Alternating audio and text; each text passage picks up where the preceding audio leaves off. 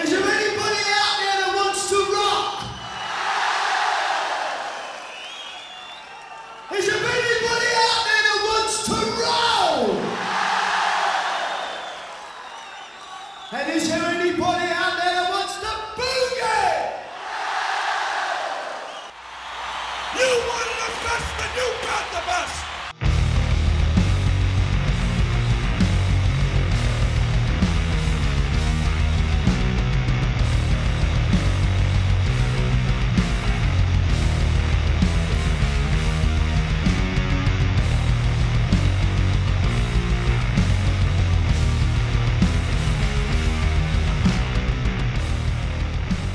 där är vi igång med ännu ett avsnitt av Patchtrollen. Här sitter vi igen. Ja, Dricker öl. alltid. Var tvungen att få med det. Alltså. En viktig ingrediens i podd. Men eh, det är andra avsnittet av eh, Samlarna Ja, precis. idag. Första eh, avsnittet var det Judas Priest och idag är det då Status Quo. Skitcoolt. Det är Mm. dina husgudar. Ja, mitt första samlarband faktiskt. Bandet man skulle ha allt med och det är lite där vi ska fortsätta och spinna vidare på med två gäster. Far och son, Olle och Johan Östergård. Som verkligen har allt. Ja, precis. Ja. Eh, Min eh, co-samling eh, bleknar i jämförelse med Olles, helt klart. Eh, Och eh, Olle som då, eh, vilket vi kommer in på, har eh, följt bandet sedan 70-talet. Han såg sin första spelning 76. Då var vi två, tre år gamla. Och vi såg vår första Crow-spelning 92. Och då var Johan Östergård inte ens född. Han var minus två. Han var minus två ja. Och han såg själv sin första co-spelning. Ja, då var han så liten så han kom inte ens ihåg det när, när pappa Olle tog med honom. Så det är ganska intressant generationsvinkel på det här Mhm. avsnittet Mhm. faktiskt. Riktigt kul. Och eh, ja, vad säger vi om Status Quo och vårat förhållande till, till bandet? Ja, alltså Status Quo har ju funnits där. Farsan lyssnade lite på de tidiga skivorna. Michaelis Gracie Spoon och Pictures of Matchstick Man-låtarna där på um, eh, de tidiga skivorna då. Och, eh, men själv hittade jag dem i mitten av 80-talet genom en polare som heter Jussi. Hans brorsor hade några skivor. Fastnade för Caroline till exempel och Rockin' All Over the World. Lite sån här catchiga refränger och, och sånt här. Eh, men sen ehm, på den vägen var det egentligen och jag backtrackade egentligen och fastnade för den tidigare delen av Status Quo. Så, eh, och själv då? 90 eh, som jag gick all in på, på Quo. Man hade hört dem innan såklart men det var en samlingsskiva, Rockin' All of the Years, som bara hade topp 10 hits på Englandslistan då. Så 22 låtar som alla legat på topp 10. Ja, den där blå va? Den blå ja, precis. Eh, det var min stora inkörsport och sen började man liksom rota bakåt och lite senare så vart man så jäkla fast så att man skulle köpa allt och ut och jaga på, på skivmässor och där höll på i ganska många år. Sen så har andra artister tagit över den där eh, samlarrollen. Då har det varit mycket Lundell och nu på senare år eh, Rival Sons då som man liksom har, det- man måste alltid ha minst ett band som är det där liksom Ja. samlarbandet där Ja. man ska köpa allt då. Men du köper fortfarande Status Quo? Jag, Mer som att komplettera? Ja, lite speciella grejer om man hittar någonting men jag har faktiskt eh, slutat köpa skivorna för det har blivit eh, det har blivit för dåligt helt enkelt. så det är inte kul längre. Få band har blivit så bespottade av sina egna fans Ja. som Status Quo. Exakt. Det var ju någon sån här rolig eh, årssammanfattning någonstans som vi läste det här att eh, eh, Status Quo får kritik för att allt låter likadant. Och sen var det en krönika några år senare. Status Quo får skit för att inte allt låter likadant längre. Och eh, ja, om man ska hårdra hela så tycker man bäst om Status Quo när det lät lika, likadant. Vilket är helt felaktigt. Ja. Om man börjar gräva i de här 70-talsplattorna så är det ju faktiskt ganska dynamiskt. Och det, det var väl lite senare egentligen kanske under 80-talet som det vart lite mer strömlinjeformat Ja. egentligen. Ja. Men ett fantastiskt band under sina bästa stunder och eh, eh, ganska kass på skiva när de har haft sina dalar. Så att eh, ja, det, jag kan inte komma på något mer ojämnt band utav mina favoritband än, Status Quo. De varit Men tillräckligt bra för att de förtjänar en timme här. Definitivt. Quos 70-tal är eh, en klass för sig. Ja. Ehm, brukar ju vifta med Bon Scott-eran, AC/DC, eh, Led Zeppelins första del av karriären och, och ehm, eh, Status Quos Frantic Four-era. Eh, Det är definitivt i, i, i paritet, tycker jag. Riktig hård jävla jeans-boogie. Det är få band som, som lirar den på det sättet. Skrevrock. Skrevrock och tunggung deluxe. Det gillar vi. Så få gitarrister har stått så nära spagat som de. Nej, det är sant. Det är sant. Det är något speciellt att se Francis i de här bilderna från 70-talet som var... Ja, det, är, det är spagatet. Det är imponerande. I tajta bra- jeansbrallor också. ja, och tight eh, jeansväst och polisonger som är... Ja, Det är nog de som tynger ner honom. det måste det måste vara det. Helt klart. Och sen ser Parfit stå lutad mot eh, högtalarna och bara mata på sin vita Ja. Telecaster. Det är fan kärlek alltså. Hans spagat är rätt imponerande också. Ja men det är det. det, är det. Och det här att det var alltid var någon roddare som var tvungen då att stå bakom högtalarna så att det var väl eh, förhoppningsvis då synkat att just i, i, i den här låten då ska jag luta mig mot högtalarna så fick roddan vara med där och stå bakom och, och liksom hålla emot då så att Ja. det inte tippar. Är, jag vet inte om det har hänt någon gång att har tippat så det, Det borde ju Olle veta. det roligt att veta. Men det frågar vi aldrig om. Vi får återkomma med den. Det är en jävligt viktig detalj faktiskt. Ja, och ehm, vi måste ju nämna här då att Johan Östergård spelar i ett tributband vilket också kommer att prata om då. Eh, Big Fat Mama.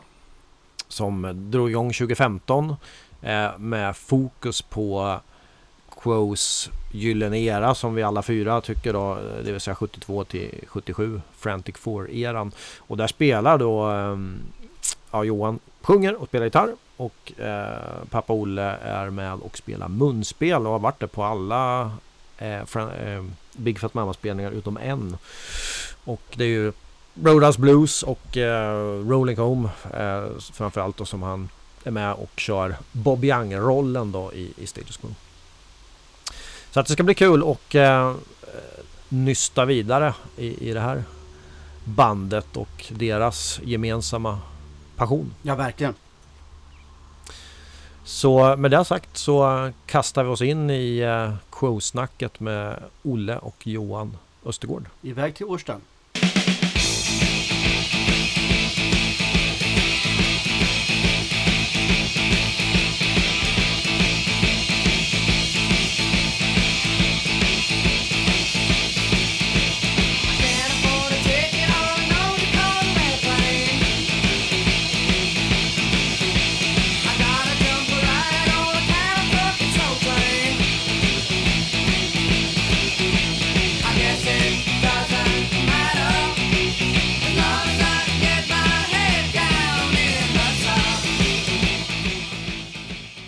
Är vi igång med Patchtrollen. All right. Var eh, håller vi till idag? Idag är vi i Årsta, söder om Stockholm. Och vi har två gäster vid bordet. Olle och Johan Yes. Östergård. Ja, Far och son. jajamensan. Allt bra med er? Bra. Alltid bra. Tack, Ja. tack. Välkommen till Patchtrollen. Tack så hemskt mycket. Bra namn på en podcast vill jag bara tillägga. Ja, tack.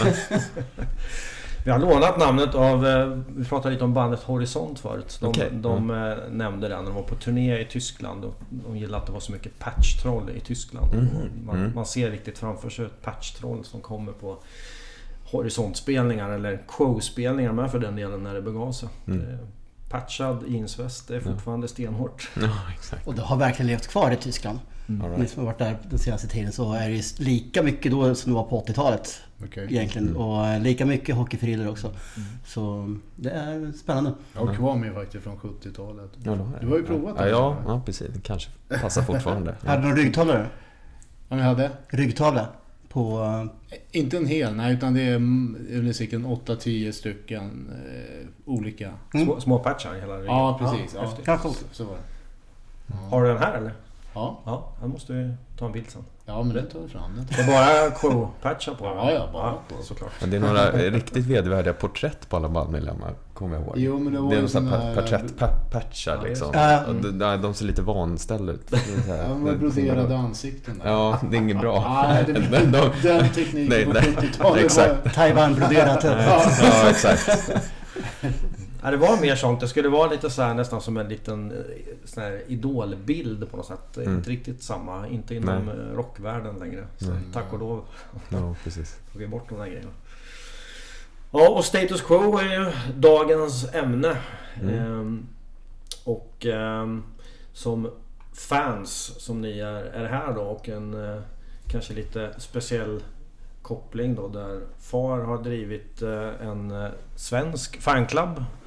Eller vad kallar vi det? Ja. Backwater.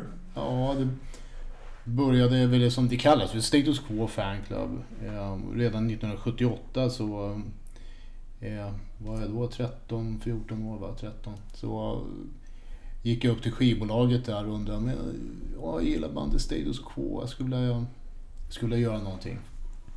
Ja, det passar ut mig för då, alltså, de var, stod riktigt högt i kurs. Och de fick mycket post från fans som önskade affischer, autografer och vad, det än må vara. Så att jag drog igång en liten verksamhet där. Och hjälpt lite av två tjejer som hade Sweet Fanclub på den tiden. Vi var ju i stort sett grannar. Och där, där började då, jag tror det var maj 1978, så gav jag väl ut en enkel A, A5-tidning då. då. Som du hade kopierat upp själv eller? Nej, det trycktes faktiskt på ett riktigt tryckeri i Årsta. Ah, ja, okej. Det gjorde den. Okay. Fick lite bilder utav eh, såna promotionbilder utav skivbolaget och jag började väl använda dem då. då. Men där tog det väl fart lite grann. Jag kan inte komma ihåg hur många medlemmar vi hade. Jag har tyvärr inte så mycket kvar från just den tiden utan det är mer senare eh, tidningar då, då. Vi ändrade namn eh, längs vägen då, Status Quo News för att det skulle låta lite klatschigare.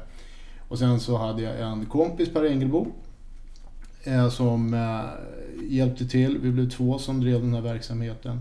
Och vi döpte om tidningen till Backwater. Vi hade ju sneglat lite på Bruce Springsteen hade sin tidning Backstreet. Och, Mm.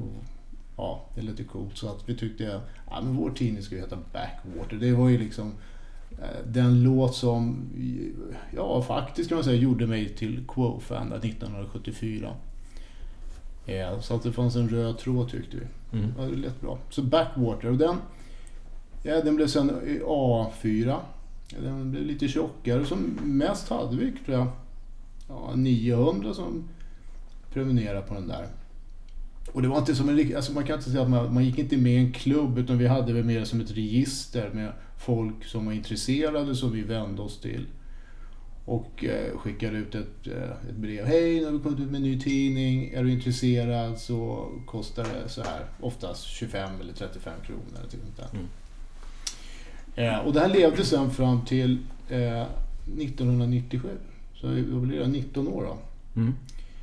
Och det är mycket stort engagemang. Ja, och den sista, de två sista tidningarna var faktiskt på engelska också. Sen började det liksom spridas och få en uppmärksamhet och medlemmarna i Status själva liksom uppskattade det här och tyckte fan håller de här killarna på med liksom. Och vi strök inte heller medhårs hela tiden utan vi Status Quo framförallt då på 90-talet eh, ja, vad ska man säga, det blev ju inte riktigt det, det band vi lärde oss älska en gång i tiden. Medlemmar slutade, musiken blev betydligt glättigare och poppigare. Det var inte så enkelt att stryka B-Dorch. Nej, så vi, vi, vi, vi hade något sånt här poängsystem där. eh, Våra kvällstidningar delade väl ut eh, getingar och plus och sånt där. Vi hade ju då gorillor. Eh, Vi hade tagit Piledriver det- gorillor. Ja, precis. Piledriver gorillor som håller i någon eh, raket där. Eh, Och eh, vi tyckte nog att en riktigt lågvattenmärke var ju då 94 med Thirsty Work Mm. faktiskt. Så att vi, de fick en gorilla och jag tror vi hängde den upp och ner och så skrev att han mådde inget bra.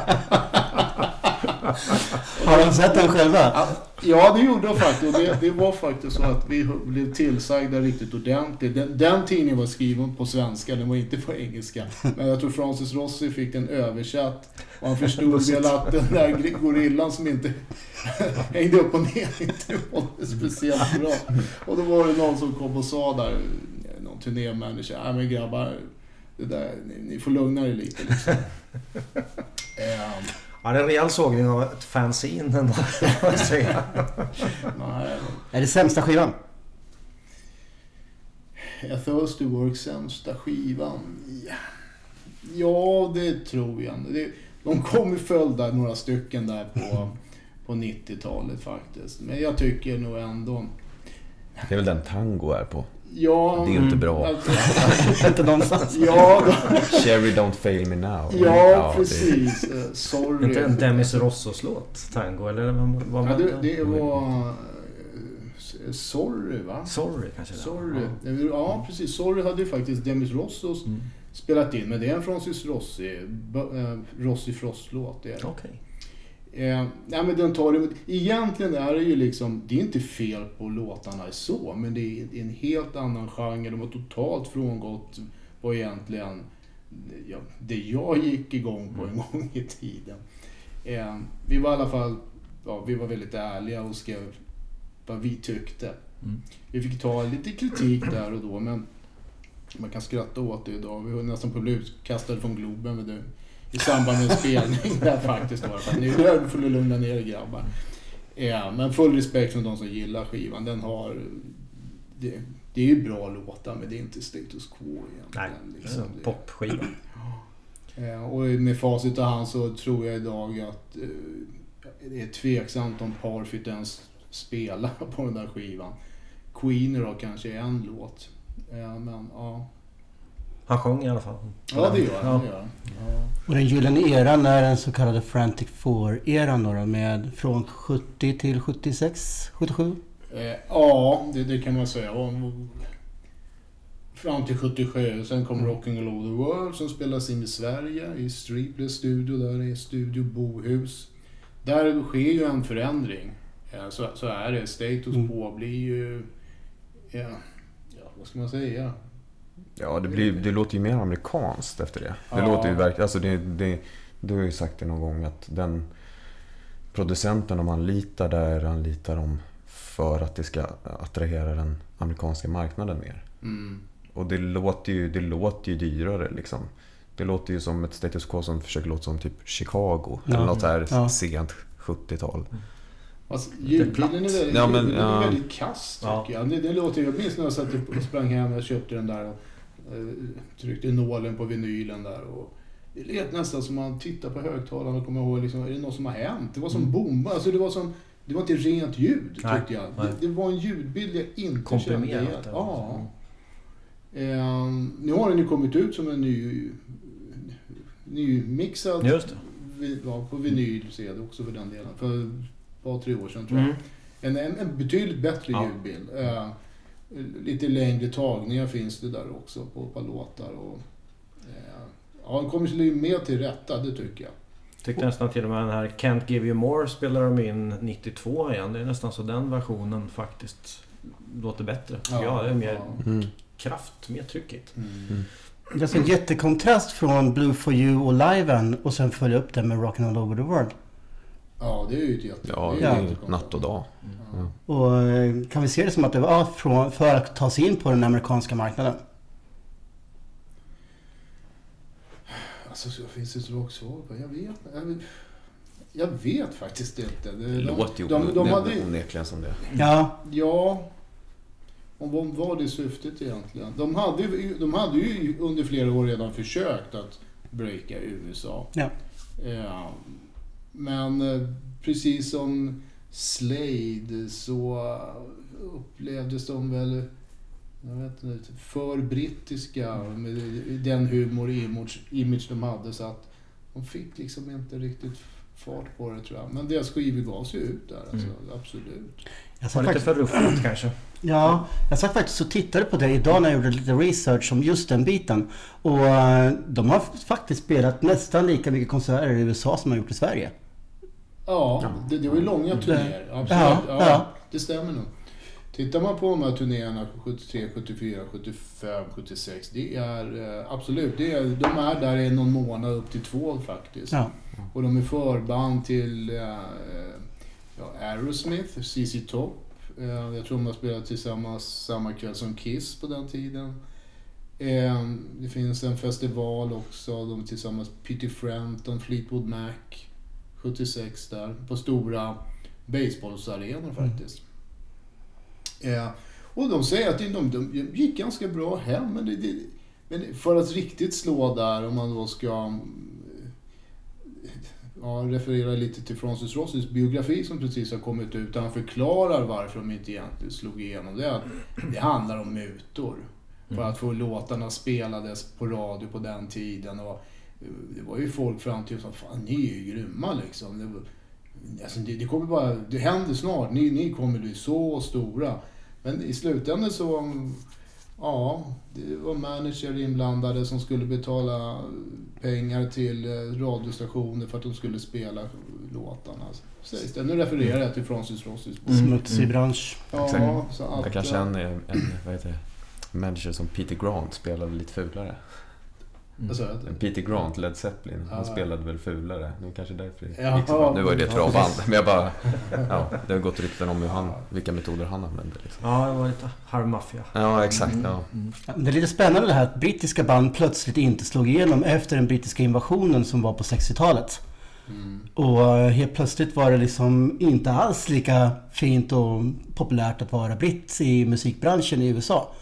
Och ehm, det är eh, spännande hur det har förändrats hela Mm. tiden. Mm. Sen kom ju då Oasis och så kom det tillbaka med britterna Mm. helt plötsligt. Och, men i Sverige ansågs ju status quo länge som hårdrock. Som klassades i samma fack som egentligen Judas Priest och Iron Maiden och sånt här. Ja, ja Purple, det vara Purple, Ja. Zeppelin, Quo. Ja. Rainbow. Ja, ja. Så ja, det är lite skillnad på publik. Mm.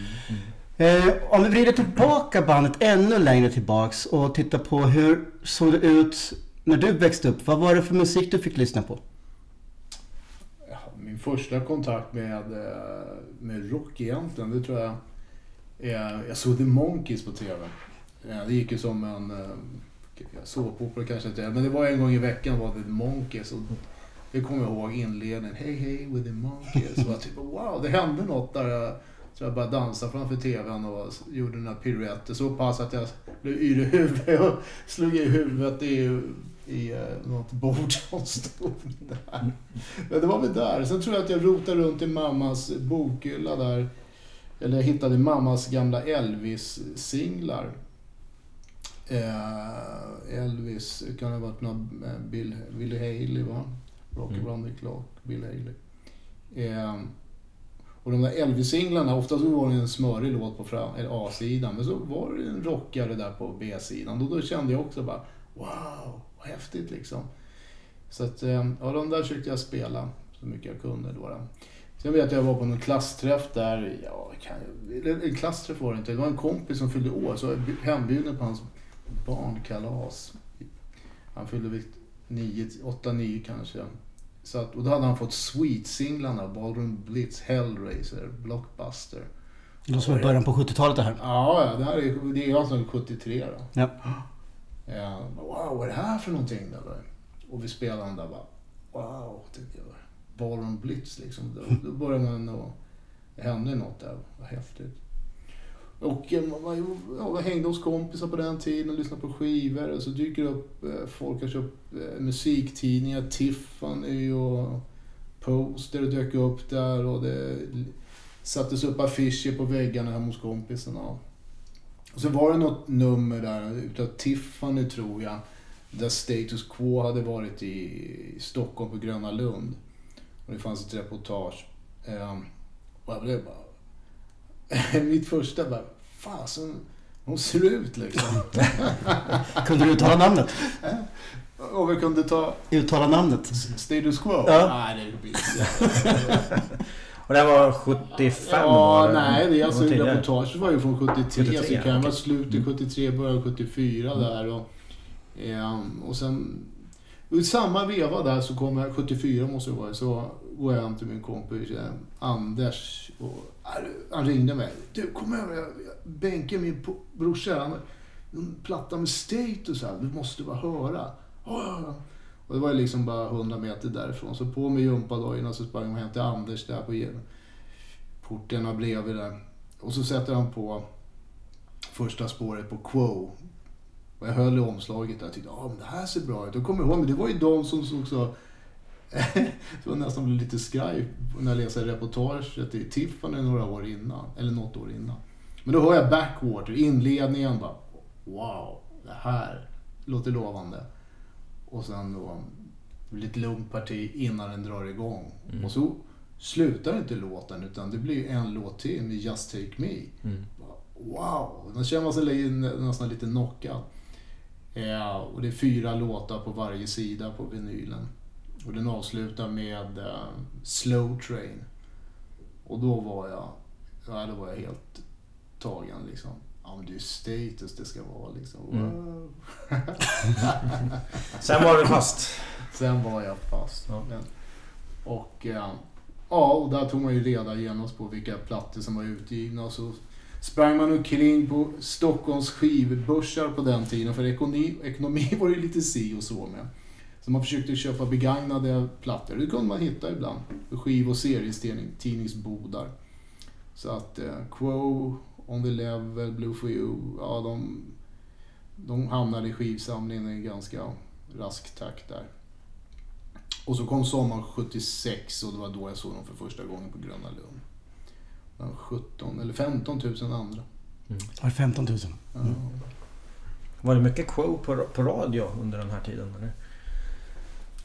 Mm, ja, nej det kan jag inte påstå. Men det, det kanske det var, men jag, jag kan inte säga att jag lyssnade så mycket på Nej. radio. Men det fanns en, vad hette de, skivhög, nej skivspegeln eller... Jag har faktiskt några inspelningar. De, de blev ju intervjuade i, Mm. eh, i radio, absolut. Jag kommer inte ihåg namnet på de här programmen. Det var typ en timme i veckan eller någonting det brukar vara. Ja. Max. Så. Mm. Hur växte du? Är det de här banden som du minns när du växte upp? Ja, men det blir det väl. Eh, Jag växte upp med att lyssna på AC/DC och Status i bilen på väg till dagis och sådär. Ja, men alltså, Du så. kom inte undan. Nej, men exakt. Men, eh, och då kommer jag ihåg att när man satt där i bilen så nådde ju inte fötterna ner till golvet liksom. Och då satt jag och gungade med benen så här till vissa skivor du spelar så här. Men när jag liksom egentligen började lyssna på det på riktigt, då tror jag att jag kanske var 11-12 så. Eh, innan det, då lyssnade jag väl det som, på det som alla andra kids i min ålder lyssnade på liksom. Så att eh, jag vet att jag hade en hiphopgrupp när jag gick i mellanstadiet. Till, Mm. liksom, vi var fyra killar som hette Four Gang. Och vi rappade liksom. Och då var det ju den musiken som man lyssnade på. För det var ju det som alla andra Mm. lyssnade på liksom. När var det här? Mellanstadiet, ja när blir det? Eh, ja, nu tittar jag på dig. 2001, 2002? Nej. 2004 eller något där kanske. Du, du är ju född 94. 94, precis. Ja. jo, men det blir det väl då. Ja, men kanske 2003 eller något då. Ja. Eh, och sen... Eh, jag vet att Eh, just då så var jag väl inte så nöjd i de umgängena som jag umgicks med och sådär och sökte efter något annat. Och så, så fanns det ju gitarrer på ungdomsgården och då plockade jag upp en gitarr och så var det någon eh, fritidsledare där som visade mig några ackord. Så kom jag hem en dag och så vet jag att jag plockade ner min morfars då gamla gitarr som då hängde hemma hos pappa på Järnhusvägen här i Årsta.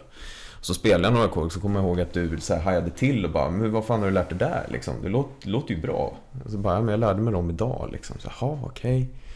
Eh, och med att jag började spela gitarr så började jag leta efter gitarrmusik liksom. Och då blev det ju såklart lätt att gå till pappas skivsamling. Så. Mm.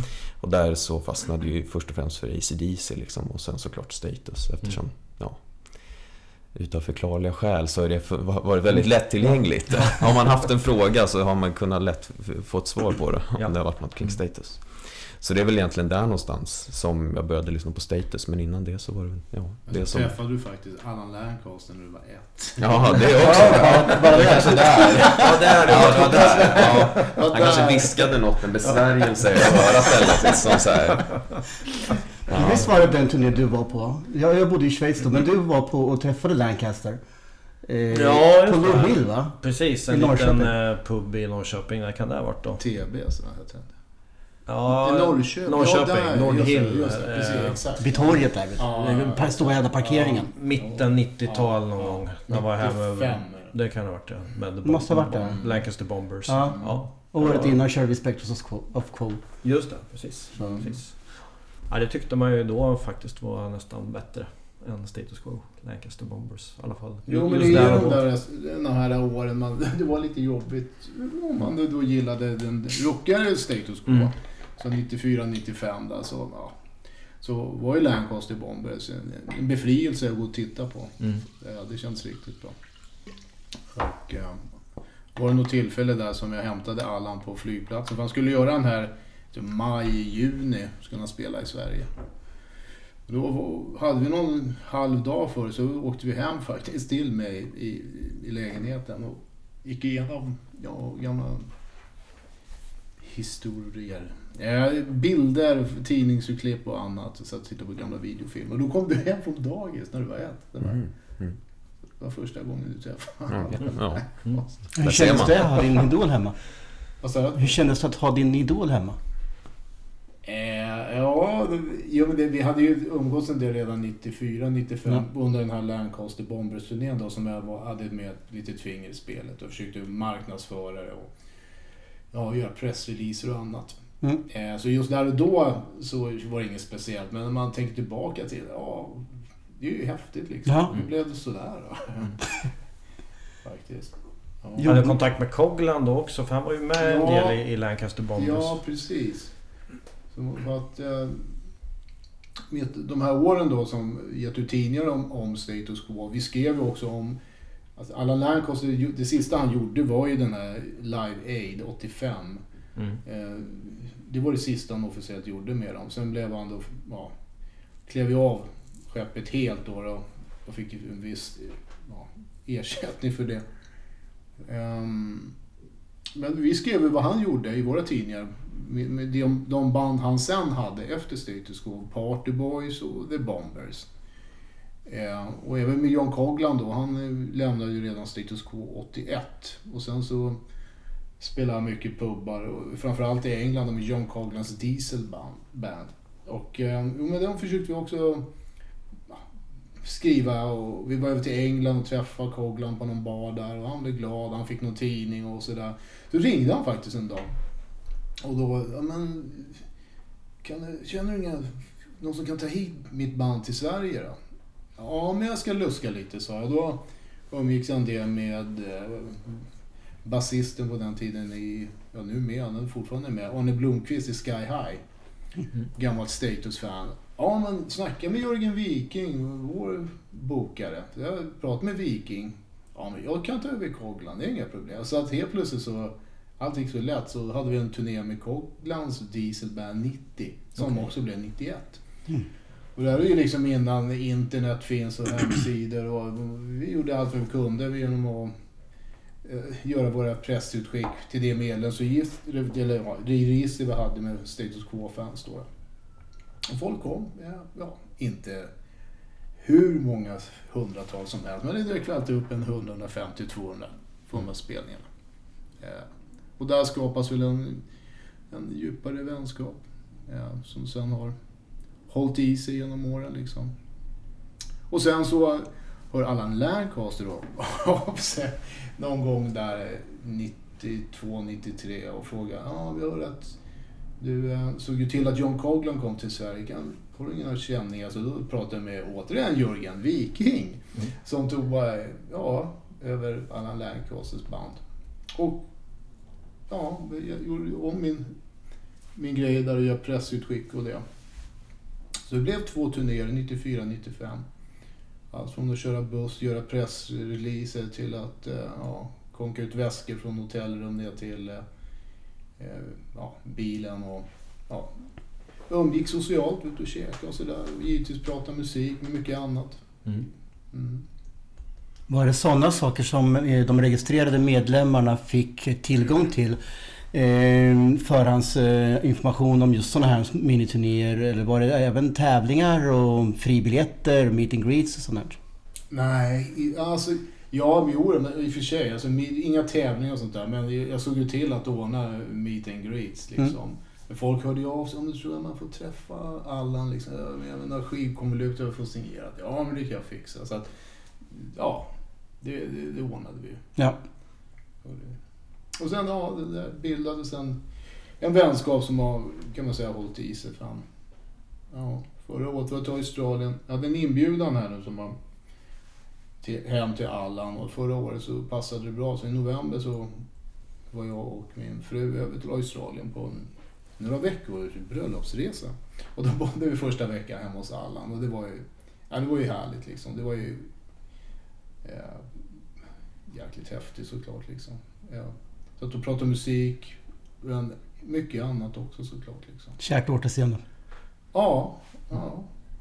Det var lite... um, Jag fick ibland höra de här låtarna som Ross, inte Rossi, men Allan och um, eh, Rick hade skypat, spelat in. Eh, så det finns ju ett par, tre låtar.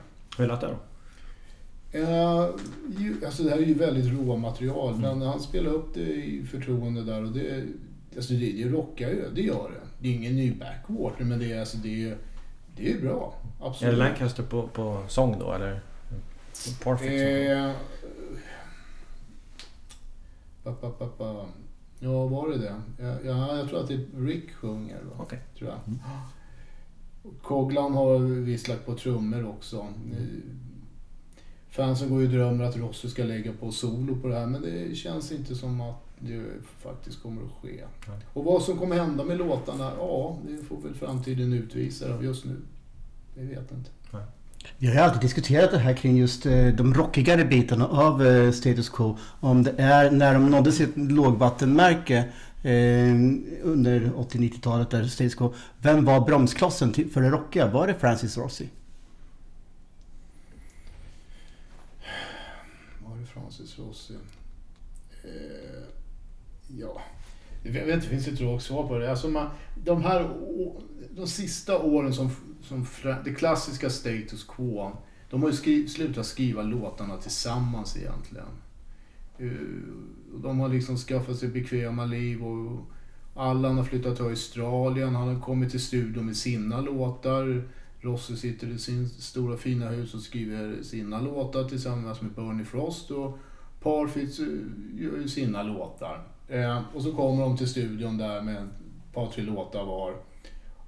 Inte skrivna tillsammans. Eh, och där har man ju tappat lite liksom ingredienserna, tycker jag. Mycket av hungern. Och så börjar man då tjafsa, vems låt är bättre än din? För att man vill att eh, just sin låt ska bli singeln som blir första hitten, som drar in pengarna och så kan man fortsätta få in pengar på kontot. Och, Mm. ja, ja, jag tror det är ett klassiskt rock, Mm. rockbråk. Man bor långt ifrån varandra och sådär. Ja, Mm. Ja. Alltså, ja. det blir ju sprickor då. Vi, mm. men det hörs också. Men det som vi pratade om tidigare tror jag kring eh, Rock and All Over the World efter liveplattan. Eh, förutom att soundet är något helt annat så är ju det också större spridning på låtarna. Mm. Alltså, jag tycker man hör en ganska stor skillnad. Att, Oj, där kommer en Rossi-låt. Mm. Oj, där kommer en Parfit-låt. Och där kommer en Lancaster-låt. Att det, Mm. det är ganska tydliga gränser där mellan låtarna medans på de tidigare Frantic Four-skivorna så Man kan ju höra vart Lancaster haft ett finger med i spelet och vart Rossi har haft med Mm. ett finger i spelet. Men det sker ju i en och samma låt oftast och inte på vardera låtar liksom. Parfit kunde skriva ett äh, folkiga semiakustiska grejer och sånt där. Det, Mm. Ja, men sen exakt. skulle det bara Mm. rockas. Ja, exakt. Jag tycker det känns som att de kulturellt redan eh, då med Rockin' All Over the World gick in i 80-talet. Ja, ja men absolut. Ja, det kan man säga. Men samtidigt de här skivorna, de ändrar inriktning då. Så, alltså de säljer ju mer än någonsin. Helt klart. Ja, så att man kan ju inte sitta och säga att det är, Ja, de tappar ju Mm. givetvis i mina ögon sett, men ändå är de ju större än någonsin. Mm. De säljer fler skivor, de, fler kommer till deras konserter. Eh, ja. Utan Rockin' All Over the World och, och In the Army Now lite senare så hade de förmodligen kanske inte ens funnits kvar som band om de hade harvat på. Ja. De hade ju inte blivit lika stora. Nej. Tar emot och säger ja men... Ja, Ja, men, ja, men, ja, men det är ju... Ja. Jag menar, Mm. trenderna kommer och går liksom. Ja. Alltså, buggrock var väl inte lika hippt Nej. 85. Nej. Svårt för mig att säga som inte var född då. Men alltså om man tänker på mycket annan musik som florerade då så 75 så fanns det ju mer musik i status quo-stil. Liksom. Mm. Men fortfarande då, live var de otroligt rockiga fortfarande. Eh, Den här NEC Birmingham till exempel Mm. från eh, 82 va? Mm. Eh, Och även End of the Road, de videorna som finns. De är otroligt rockiga och väldigt bra. Ja. Som klassas absolut till eh, de eh, tidiga prylarna. Spelade ju på Donington där va? 82 va? ja, precis. Som ändå var en hårdrocksfestival. Ja. Liksom. Jag tror inte jag headlinade väl till och med. Så Mm. då var de ju ändå på topp live. Ja. Även om skivorna började svaja lite. ja, live har de ju alltid varit bättre än på platta. Mm. Alltså de gångerna jag har sett dem. Mm. Liksom, vilket är ja, på senare år såklart. Så. När såg du första? Oj, första, det vet jag faktiskt inte. Nu, titta, nu sneglar jag på pappa här. Eh, alltså, jag, jag kan ju inte komma ihåg hur många jag sett, för att jag har ju sett dem så många gånger. Jag vet att alltså, vi hängde ju oftast på, liksom som, på mina sommarlov och sådär, för att jag, det var inte så många gånger jag kanske hängde på kan det vara fritids. första gången vi åkte upp till Sundsvall va? Ja, det kan det nog vara. Sundsvalls festival där. Ja. När det var? Ja, du. Jag minns faktiskt inte. Då är det innan... För jag vet att jag frågade om den här spelningen som var liksom den första jag verkligen kommer ihåg. Mm. Och det är Kungsbacka, tror jag jag kom fram till, Mm. 2005. Mm. Så att, jag vet inte, 2001, 2002, 2003 måste väl varit första gången då kanske. Mm. Gissar jag. Mm. Mm. Och då är det inte så långt kvar tills återföreningen egentligen. Nej, precis. 2013. Ja, det var det nog va? Ja, Mm. det är tio år senare. Ja. Exakt. Och då tog de fram de här gamla dängorna igen. Och Ja. gamla Ja, basisten exakt. och trummisen. Ja, exakt. Har Så du- det, det kan jag väl stolt säga att, jag faktiskt har sett riktiga stages Ja. i mitt Mm. tycke då. Mm. Fyra gånger totalt. Var, var, var var det då? Ja, Hammersmith. Så Hammersmith eh, två gånger 2013 och så Hammersmith två gånger 2014. Coolt, coolt. ja, Ja, vi såg dem ju i eh, Glasgow. Mm. all right. mm. Fantastiskt. Och det är kul att den vart, den vart ju Hammersmith inspelad också några av kvällarna. Men det är ändå lite speciellt att ha en vinylskiva som man faktiskt var på konserten. Det är ju inte Mm. sådär supervanligt att man har. Nej, det var ju också helt fantastiskt. Det var några coola fanklubben hade fixat någon förfest där. Ja, just det. Och det gjorde de väl när ni var också va? Eh, Vad hände så? Ja, var det inte något för... Ja, alltså, med, med, med hörnan. tributeband som lirade? Jo men så var det. Men det, Mm. var, kanske inte var någon fanclub inblandat. Men det var runt hörnan där på Hammersmith så ligger en pub, Distillers. Mm. Och där var ett band som spelade, gjorde jävligt bra ifrån sig. Och det var ju folk från hela Europa som Mm. hade rest dit liksom. Mm. 2013. Förväntan var ju hög. Nu jävlar var det dags. Mm. Vi hade gått sedan 81 och trånat. Ska det någonsin bli av? Ja, där stod vi och kramas med Jackie Lynton, kommer jag ihåg. Ja, ja, ja, ja precis. Jag har ju en bild när vi står där med honom. Gjorde han introt live då, då när han var där eller? Inte, Nej, inte nej, live, nej, men det var nej. inspelat. Ja. Eh, precis som liveplattan från Glasgow Apollo 76 där. Is there anybody out there who wants to rock? Eh, så att det Så var en en liten klipp... kuriosa va, vi har det som intro till den här Ja, Ja, just det. Eh, ja, de, de hade gjort en klippt version. Eh, och back to, eller vad heter det? gardinen, vad heter det, var ju Hello. eh, Just det. Mm. Ja, Siluetten. Mm. det var ju liksom snyggt. Mm. Och Och så så stod de i den posen Ja, bakom ja, ja, ja, ja, ja, Ja, ja. Ja, många mäns, män, men många fans ögon var ju ja, lite tårade där. Mm. Men hela dagen var ju fullt av nostalgi. Även på de här banden som vi såg. Det var ju några som bara spelade B-sidor. Mellan, Ja, mellan som- 70, 68 Ja, och då 75 kör- eller sånt. Nej, det var någon som körde bara 69 till 71. Ja, var det så det var? Skapligt nischat. Ett helt set bara 69 till 71. Det är häftigt. Oj. Det var ganska hitsfritt men Ja. fantastiskt jävla bra var det. Det, måste man säga, att vi lyssnar bara på de där... Alltså Status Quo, innan det blev Status Quo så finns ju singlar som The Spectres och Traffic Jam och då pratar vi 66, 67 va? Eller 65, 67 va? Eh, och eh, alltså det, det är bra egentligen liksom. Jag uppskattar det betydligt mer idag då, då än vad jag gjorde kanske då när man var bortskämd och Pyler, Hello, On the Level, Quo. Eh, men det är faktiskt jävligt bra. Mm. Och det finns utan de här två första plattorna som man ska anse som lite psykedeliska sådär. Det, det finns guldkorn att hitta Absolut. där. Ja, det gör det Vilken svinbra platta. Ice in the Sun. Ja, Ja. ja, ja, ja. Spix on the Specs Ja, eh, gör de Ja, jävligt bra. Bee Gees-låten. Ja. Ja, det, var, det är en liten sån här lite nästan bortglömd era det där som sällan lyfts fram idag. Men det är ju som sagt bra mycket bättre än vad som komma skulle. Ja. Många. Och det är många band som håller sig till tributeband. Mm. Och du spelar ju själv vet Johan. Ja, precis. Hur eh, kom det till? Ja, hur kom det till? Eh, ja, men jag tror det började med att 2014-2015 gick jag en musikerutbildning som heter RML, kort för rockmusikerlinjen. Den låg i Fryshuset när jag gick där, nu ligger den vid Odenplan någonstans. Eh, och där träffade jag Ola Göransson, det är han som spelar trummor idag i Big Fat Mama-bandet. Eh, och ja, men jag har väl alltid spelat Quo eh, sådär med några av dina polare, pappa då. Liksom, och så här, De gängen du har lirat med som har hoppat in på en Quo-låt och sådär. Men eh, det kryllar ju inte utav folk i min ålder som gillar status quo. Nej, så. Men första dagen där eh, i, i plugget så skulle man ha valt en egen låt som man skulle ta med sig. Eh, och då hade jag valt Break the Rules från Quo-skivan. Eh, och då hamnade jag i samma ensemble som Ola då. Och då frågar han, men vilken låt har du valt? Jag har valt Break the Rules. Jaha, Status, gillar du Status? Ja. ja vad har du valt för låtar? Han bara, här har varit en Aerosmith-låt. Jaha, jag gillar också Aerosmith. Visade sig att vi hade väldigt mycket lika smak liksom.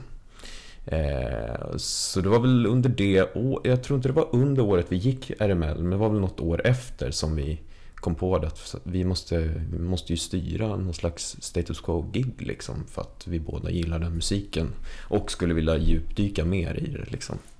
Så då snackade vi med vår kompis Oskar Söderman, det är han som spelar bas och då snackade vi också med David Henriksson, han är tyvärr inte med idag.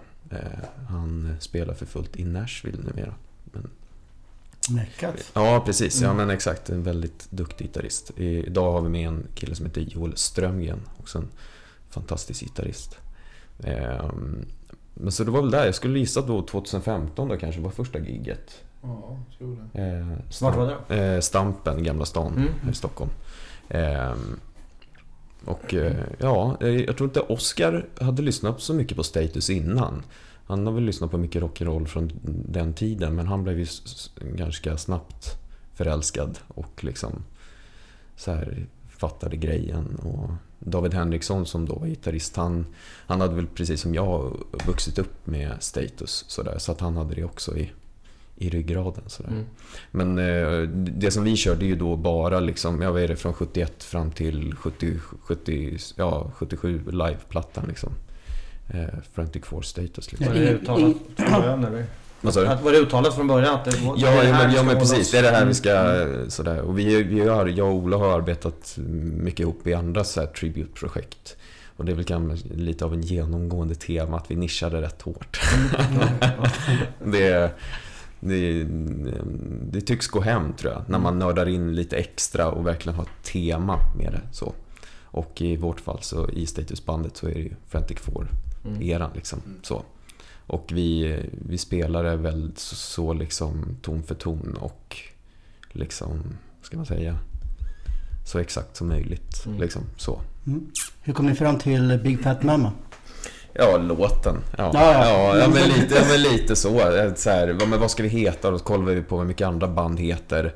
Många anspelar ju lite på namnet Status Quo. Det finns Status No och Status Quiz och det finns massa olika band, bandnamn liksom. Men då vill vi ha något som inte liksom lekte med just namnet Status Quo. Och då letar vi efter en, en bra låttitel och så bara, men ja, Big Fat Mama, det blir bra. Ja. Det är en hyfsad låt att döpa ett band Ja men, ja men lite så. Ja men det, det kändes... Och det, det känns lite mer som en titel. Mer än typ It's there better way eller något sådär. Slow Train hade ju kunnat varit ett bra alternativ men ja, vi valde att köra på Big Fat Mamma till slut. Har ni hamnat i tjafs någon gång angående information? Ja, men det, här, det, det är så här det var. Nej men det var så här. Jaha. Ja, inte tjafs men, men eh, du, alltså, du, man, pappa är ju också med i bandet. Eh, nu får vi en till gäst här, Gerd. Eh, Eh, och... ehm, nej men det är som sagt, du är också med och spelar. Du spelar minspel. Så du är ju våran Bob Young. Liksom. Eh, och du brukar ju titta in på repen för att spela på de låtarna du är med på. Men vi, har ju till exempel, vid en spelning här förra året var det väl så körde vi hela liveplattan från början till slut. Och då är det väldigt många långa versioner utav vissa låtar. Och eh, ibland innan, innan det satt sig i kroppen, liksom, själva formen på låten, så kan man ju hamna lite vilse i replokalen. Man väntar på vilken del kom nu? Och då är det ganska bra att ha pappa i situationen. Ja, nej, nej, nej, nej, nej. Nu kommer det här partiet. Ja, precis. Kan nästan så här, ge minuten då det händer där. Så här, ja, men spola till 6.90 till ja, 35 där. Det ska vara någon liten grej där. Ja, exakt. Jag tror jag kom på hur slutet på I saw the light skulle vara. Ja men exakt. Vi spelade I saw the light på första gigget vi hade. Och på, och på studioplattan så tonade ju den, eller den eh, fejdade ju ner. Eh, Men, men då lyckades vi gräva fram en gammal bootleg-version från Eskilstuna. jag. Eskilstuna 75. Ja, exakt. Och där, för det, för de, för det, de har ju inte spelat den många gånger. Så att det kryllar ju inte utav bootlegs. Men du visste att det fanns en. Det här klippet ska vi lyssna på. Och där så ha- hade de ju ett vettigt slut. Så då plankade vi ju det helt enkelt. Så att, så att det, så att, från Eskilstuna. Ja men exakt, ja, men då, då blir det också autentiskt liksom att så här, att det är inget slut som vi har hittat på utan Status själva har ju faktiskt spelat det liksom. Så ja. Och så har ni gjort Slow Train i sin helhet. Bara Ja, ja, men det precis. fantastiskt. ja, någon måste göra det också Mm. känner jag. Någon måste ta ansvaret. Om inte Status själva har gjort det så. Exakt. Och vi pratade om det vid ett annat tillfälle att eh, eh, de som spelar i Coglans band, nu har jag inte namnet på de här killarna som spelade gitarr och bas, men vi pratade just om Slow Train med eh, dem och vi frågade dem, kan ni inte köra den låten då? Mm. Nej, den går inte att spela live. Det är bara massa overdubs och, och pålägg. Det var Rossi som la alla de där gitarrslingorna. Det går inte att spela den live. Och sen var det väl bara några månader senare så stod ni och körde den alldeles fantastiskt bra. Ja, vad kul. Ja, tack så hemskt mycket. Ja, ja, det är väl bara två gitarrer på den. Ja. Ja, det, vill, ja, det ligger väl någon overdub där men det... Det, det är krångligare att spela Iron Maiden tror jag. De är ju tre gitarrister. Mm. Ja, ja, två. Den andra Två. trasslar bara med guran hela tiden. Okej, all right. Ja. Det var det, var det närmast, snabbaste jag kunde komma på att jämföra med. Ja, nej men... eh, Ja, men vad kul att ni gillar. Men eh, har du samlat på dig saker också kring Status Quo? Far din har ju samlat en del genom åren. Eh, tänker du prylar Ja, eller? Med Eh, mobilia och så. nej, nej det har jag väl inte. Det... allt Han, finns att ja, ja, men exakt. Ja, ja, men, ja, men precis. Det, det, ja, vi, vi, exakt. Ja, ja, men exakt. Jag behöver inte. Nej. Ja, men vi kanske kommer komma in på det strax. Men det är ju det är ju inga dåliga grejer du har. Så att det, det är ganska svårt att kontra med något. Ja. ja. Och jag kommer ihåg att jag sa det någon gång att så här, ja, men jag skulle vilja köpa den där plattan. Ja, men det behöver inte göra. Hur många exemplar som helst. Ja, okej, ja, ta ett. Ja, tack. Ja, men alltså så här, om, om jag hade velat köpa något så har ju du förmodligen det liksom. Eh, lite så. Nej men så att den, den det intresset känns ju ganska tillfredsställt. så. ja, samlingsnamnet på den här programserien heter ju just Samlarna. Mm. Eh, Och det är ju liksom nördarna vi vill komma åt och liksom de här som har ju gått Mm. det lilla extra som har bränt de här stolarna man egentligen inte hade. eh, Och för att köpa den här skivan. Ja. eh, Och så vidare. Men vi vet precis vad det handlar om. Man väntar på det här paketet i tre veckor för att det ska komma från USA som är dyrare frakt än vad grejen kostar. Ja. Du kan ju fråga pappa om han är samlare. Nej men alltså de här grejerna, de har bara, de har bara kommit till mig. Liksom, så Ja här. men det är ju så. Vissa saker bara kommer utan att man ber om det. Eller, ja. När börjar det då? Ja, När det börjar. det, bör, det är en form av besatthet där och man ska ha allt och så vidare. Ja, är det så? Jag vet inte. Eh, nej men jag har ju sparat de här tidningarna och, som jag köpte när jag var en liten tonparvel. Eh, sen har jag fått ärva skivbolagets arkiv så det har ju liksom blivit mycket. Så sett. Eh, ja, så måste man ju erkänna att man i samband med sneglar på Ebay ibland så dyker det upp någon eh, Ja, en jävligt snygg affisch från eh, ja, någon 73, 74 där och Ja, men då kan jag ju inte låta bli. Jag var där och buda lite då. Mm. Frågar inte hur jag ska ha det sen. Men det, ja. Jag köper, jag köper ingen vinyl. Jag köper inte några så konstiga pressningar på skivor och sånt där. Det, det gör jag inte. Eh, jag, har, som jag har mycket vinyl. Jag har egen en skivspelare idag faktiskt. Ja. Musiken finns ju tillgänglig ändå på Spotify. Och, så att... Eh, Inte Eskilstuna 75. inte... Eskilstuna 75. Det finns på YouTube. Jag finns på YouTube. Finns den? Ja, okej. Måste kolla upp. Exakt, söker på status quo så tror jag dock inte den kommer längst upp. Nej, nej. Man får scrolla lite. Ja, exakt. Ja. Vi har en riktig pärla sitter på väggen här. Nästan Mm. berätta lite om.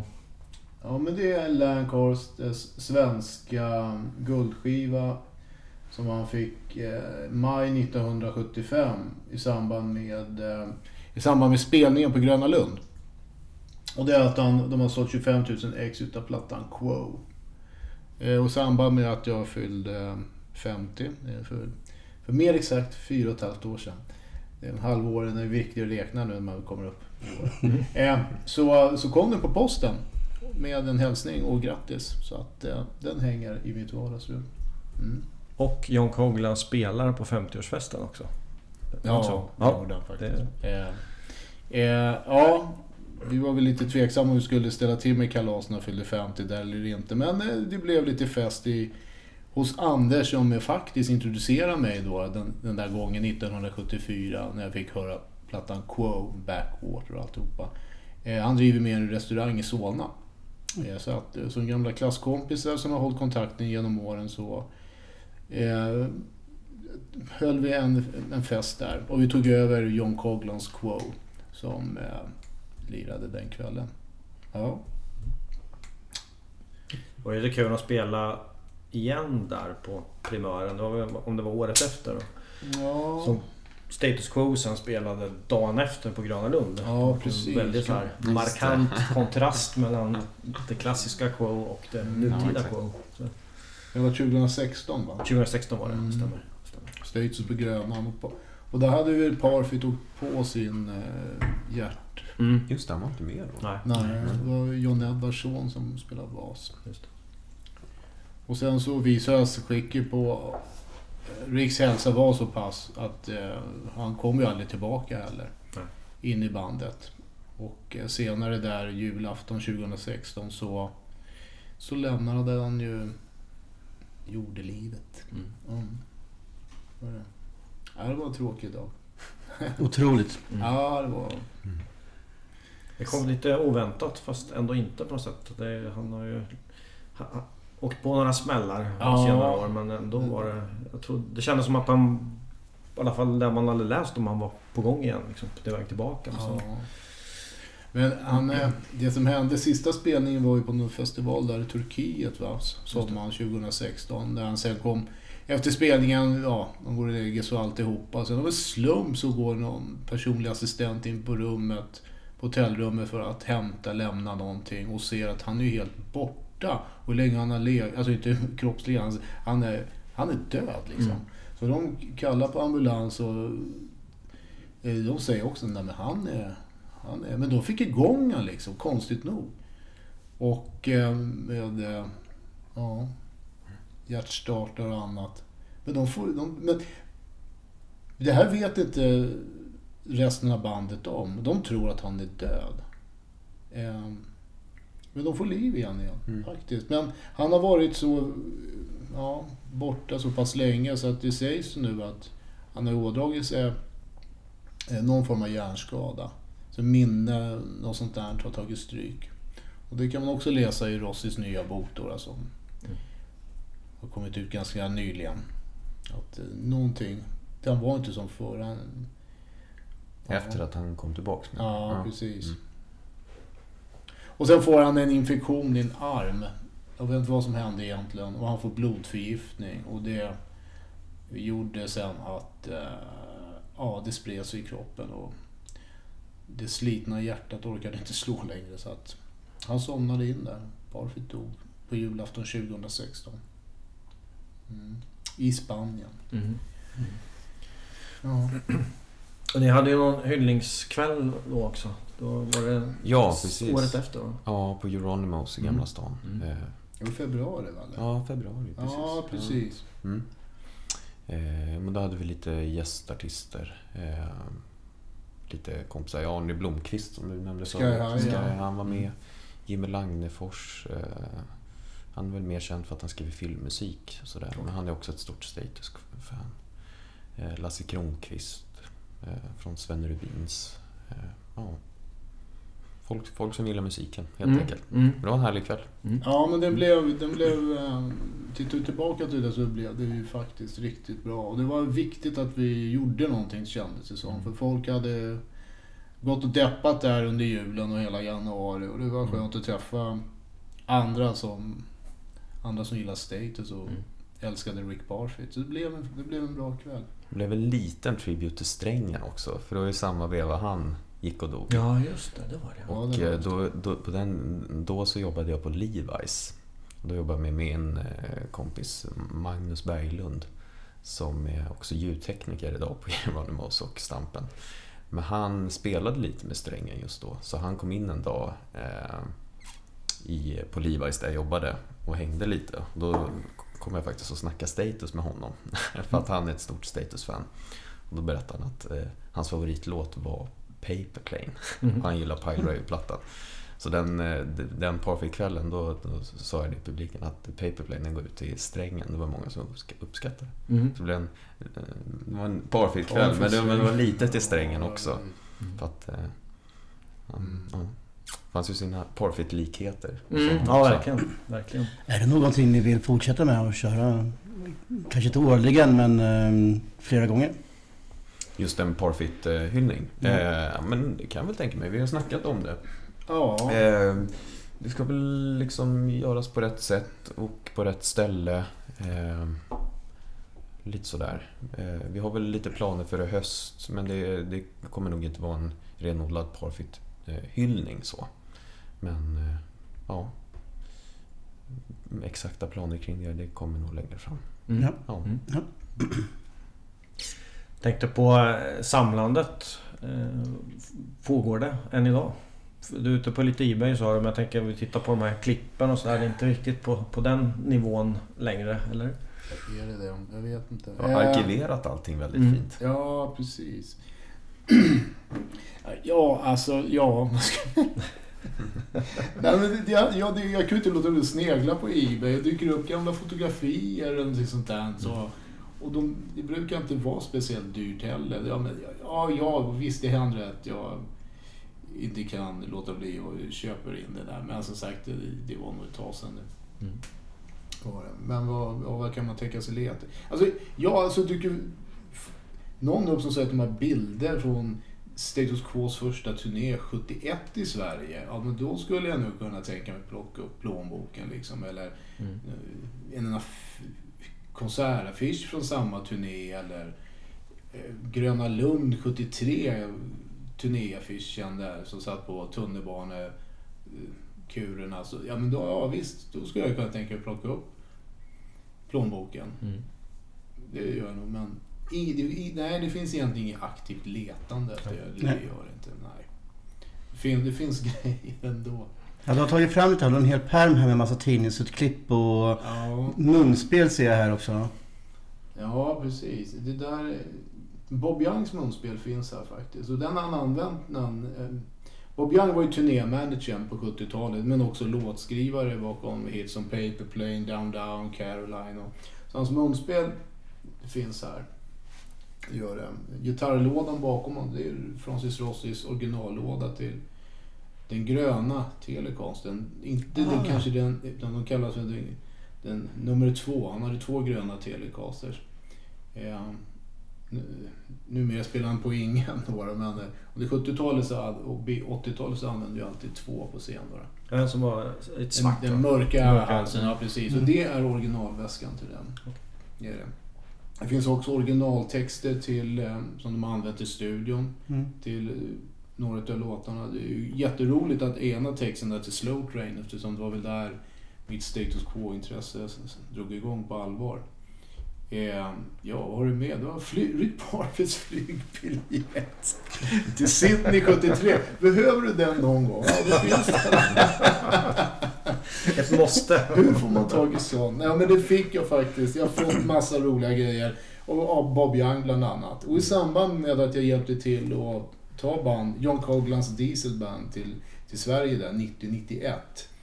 Och eh, som en uppskattning för att jag hade ja, hjälpt dem och sådär. Men det här ska du få. Så att jag fick Francis Rossis gitarrcase eh, och han hade lagt ner massa roliga grejer där i.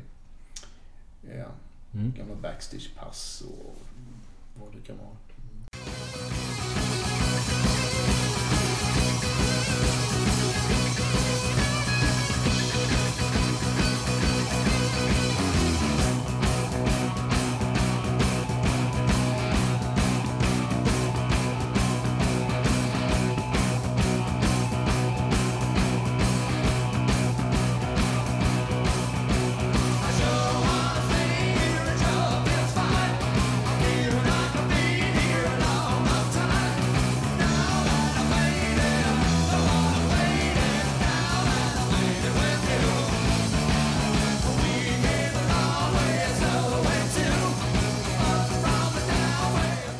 Och där tar vi en paus.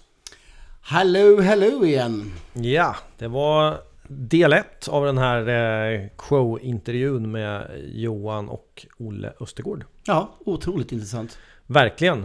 Eh, och eh, ganska långt vart det. Så att vi väljer att dela upp det här i två delar. Yes. Och kommer fortsätta då i, i höst. För det här är faktiskt förs, eh, sista avsnittet i säsong 1. Det blir en skaplig cliffhanger.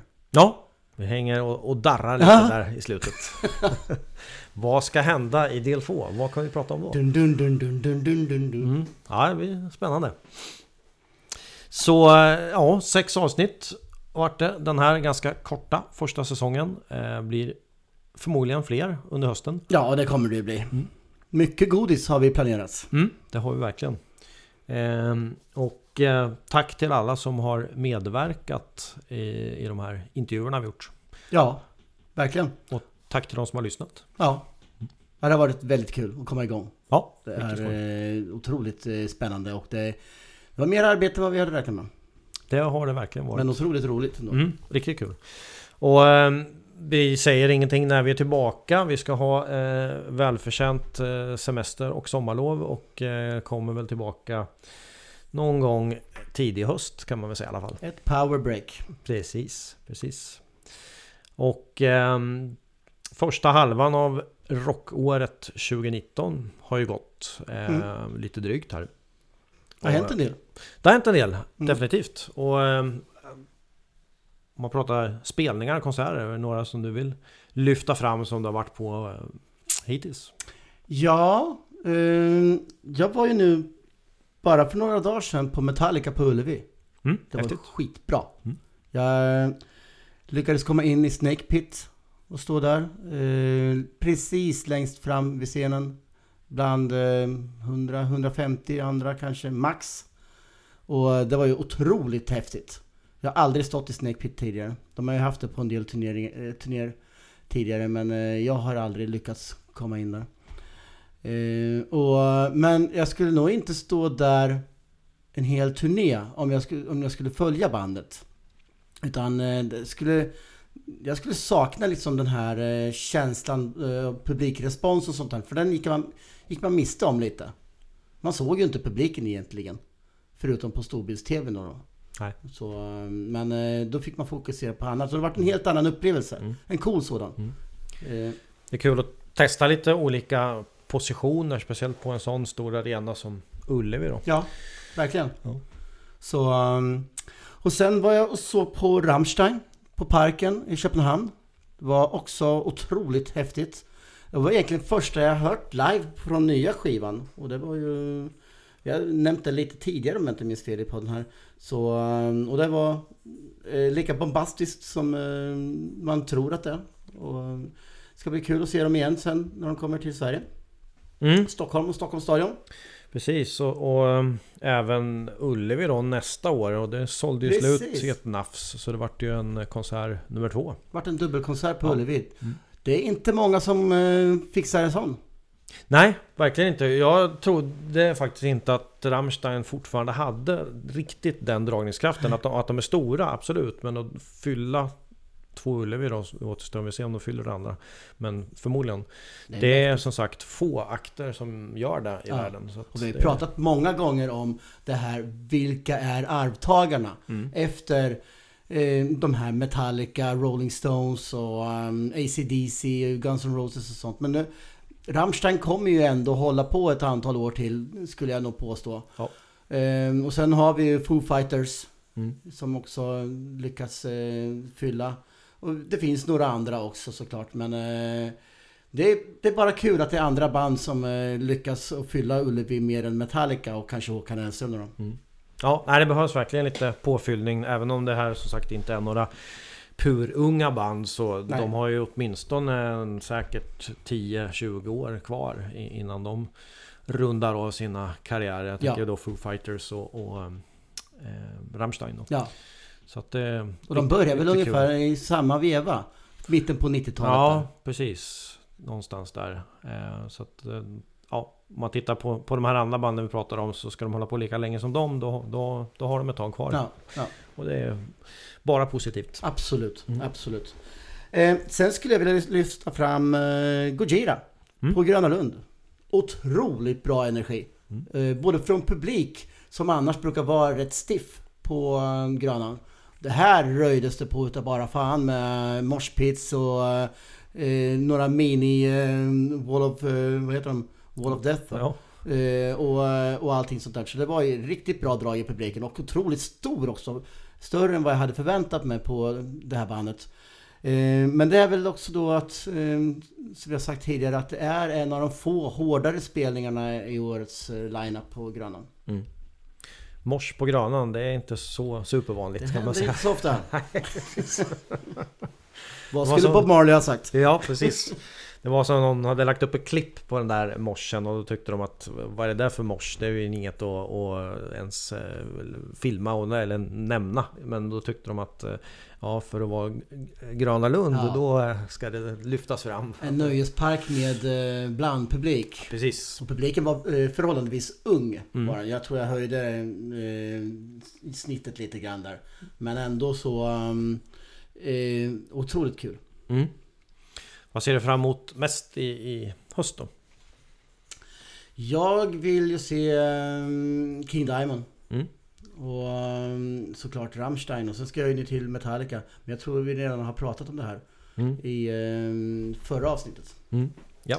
Så, um, men det ska bli otroligt spännande höst ändå. Och Absolut. uh, sen eh, när eh, november, december kommer då börjar det tjockna till lite med spelningar igen. Så när eh, sommarfestivalbanden börjar komma tillbaka.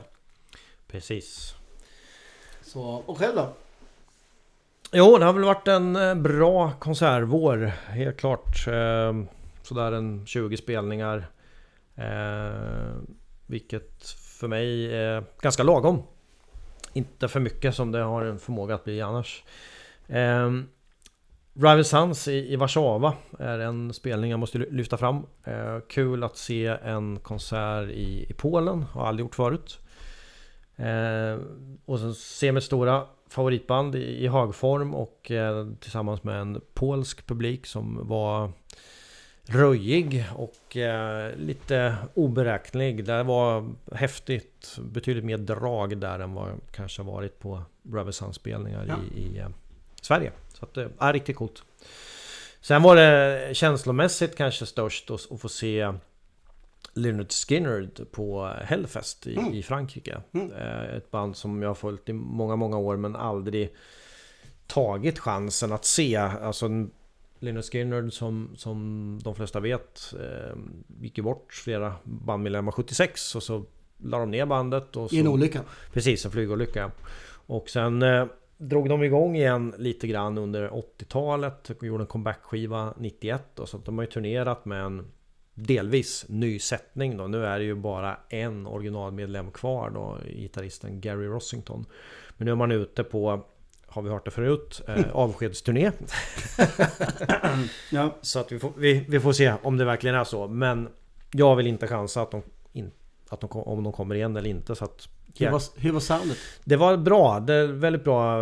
Jäkligt kompetenta musiker och, och brorsan då till eh, originalsångaren är det ju som sköter sången. Eh, och han gör det ju jäkligt bra. Ja. ganska lik både till sättet och, och utseendet och även rösten då. Så Mm. att det, det känns... Och sen man håller inom familjen. Så det... Jag tyckte det var riktigt, riktigt bra. Att få höra Freebird live. Eh, som jag tycker är en av världens bästa låtar som gjorts någonsin. Det var, ja, det var riktigt, riktigt stort. Så de gör det ju väldigt fint. De hyllar alla fallna band- bandmedlemmar då på en, på en eh, stor storbildsskärm. Där det kommer upp ljus och så är det namnet på alla bandmedlemmarna. Och sen klipper de in när eh, Ronnie Van Sant och originalsångaren eh, sjunger eh, sista versen då i, i Freebird. Då, så det Ja, väldigt fint, eh, fin hyllning. Eh, Vad var det för publik? Vad var det för typ av publik? Fattar de vad, vad som visades på scenen? Jo men det tror jag. Det var... Det är lite risk för sånt på festivaler menar P- jag. Precis, Så. exakt. Och, och det här ja, med Hellfest är ju mer fokus på kanske... De har ju breddats en del absolut men det är nog mer liksom hårdare, mer metalakter det definitivt. Men det verkar som många uppskattar det här och där kommer väl också komma in på igen när vi ska sammanfatta festivalåret. Men eh, eh, att det crowdsurfades och morsades. Det verkar inte spela någon roll vad det är för genre eller vad det är för band som spelar. Det, det ska bara ske. Lite intressant. Och apropå det så ska jag väl nämna också då eh, tredje konserten här och det norska Kvellertack som jag såg både på Hellfest och sen var det väl bara någon vecka senare på eh, Lollapalooza här då i, Ja i just Stockholm. det, de er- ersatte några va? Precis. Eh, nu fick jag hjärnsläpp och tappade namnet på de som de ersatte men... Eh, det var Kvällen tack är ändå bättre. Kvellertack är ännu bättre, precis. Exakt. precis. Ehm, så att nej, det var jättebra. Riktigt bra. Bra energi från det här bandet. De bytte ju sångare eh, förra året.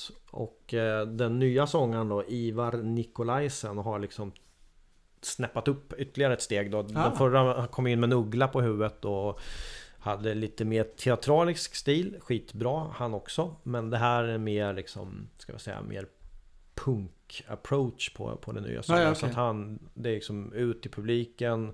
Eh, stage divar efter första låten och lite provocerande framtoning då och viglar upp publiken ännu ännu mer då. Så att nej, det är ett riktigt bra nytillskott till, till Kvellertack som ska släppa ny platta till hösten, vintern här och det blir första släppet med Ivar då. Så att det, det ser jag fram Kan, emot. kan han lyfta dem till en ny dimension tror du? Ja, Likt så som eh, Dickinson gjorde med My Iron Maiden. Kanske inte riktigt på den nivån då såklart Men jag tror absolut att det här kan eh, bli snäppet större Mm. än, vad de redan är då. De är ju det, här Ska vi säga 1000 Max 1500 Annexet-bandet. Ja knappt där Ja. Jag skulle säga D-Baser kanske lite större Ah, München, okej. Münchenbryggeriet Ja. liksom, Det är den sizen Ja. fortfarande Så att det kanske kan kliva upp något, något Mm. snäpp till då Mm. Får se vad de kommer med för låtar och om de håller sin stil intakt eller om de testar något nytt då. Så att det ska bli riktigt kul att se vad de kommer med. Eh, nej, så att det blir mycket godis i höst också. Eh, lite konsertpauser nu för min del under sommaren. Det ska Ja. bli skönt faktiskt. Ja. Man får lite eh, nytändning. Ja, absolut. Absolut. Även fast det är roligt så... Det, det tar sin tid, kraft och energi Mm. På, eh, på att gå på konserter hela tiden och eh, är sena kvällar. Så, Exakt, och det sista man vill bli är ju en eh, blasé. Liksom. Att Ja. man, man ser för mycket. Ja, ja, det blir, inget precis. blir bra liksom. Utan det blir... Ja, man blir proppmätt helt Ja. enkelt. Det, man är ju redan i en nostalgibransch där det alltid var bättre förr. Så är det. Så um, Mm. det är ju lika bra att eh, förhoppningsvis så kan man ju se någonting som är bättre nu. Precis, precis. Så med det sagt kanske vi ska ta och runda av. Ja, Ja. Går vi och tar en sommargrogg. vi går och tar en sommargrogg, definitivt. Det är inte öl den här gången, nu är det grogg. Ja, nu tar vi till hårdhandskarna här. Ja, så eh, hörs vi till hösten igen. Yes, det gör vi. Tack och hej. Tack och hej. Tjing tjing.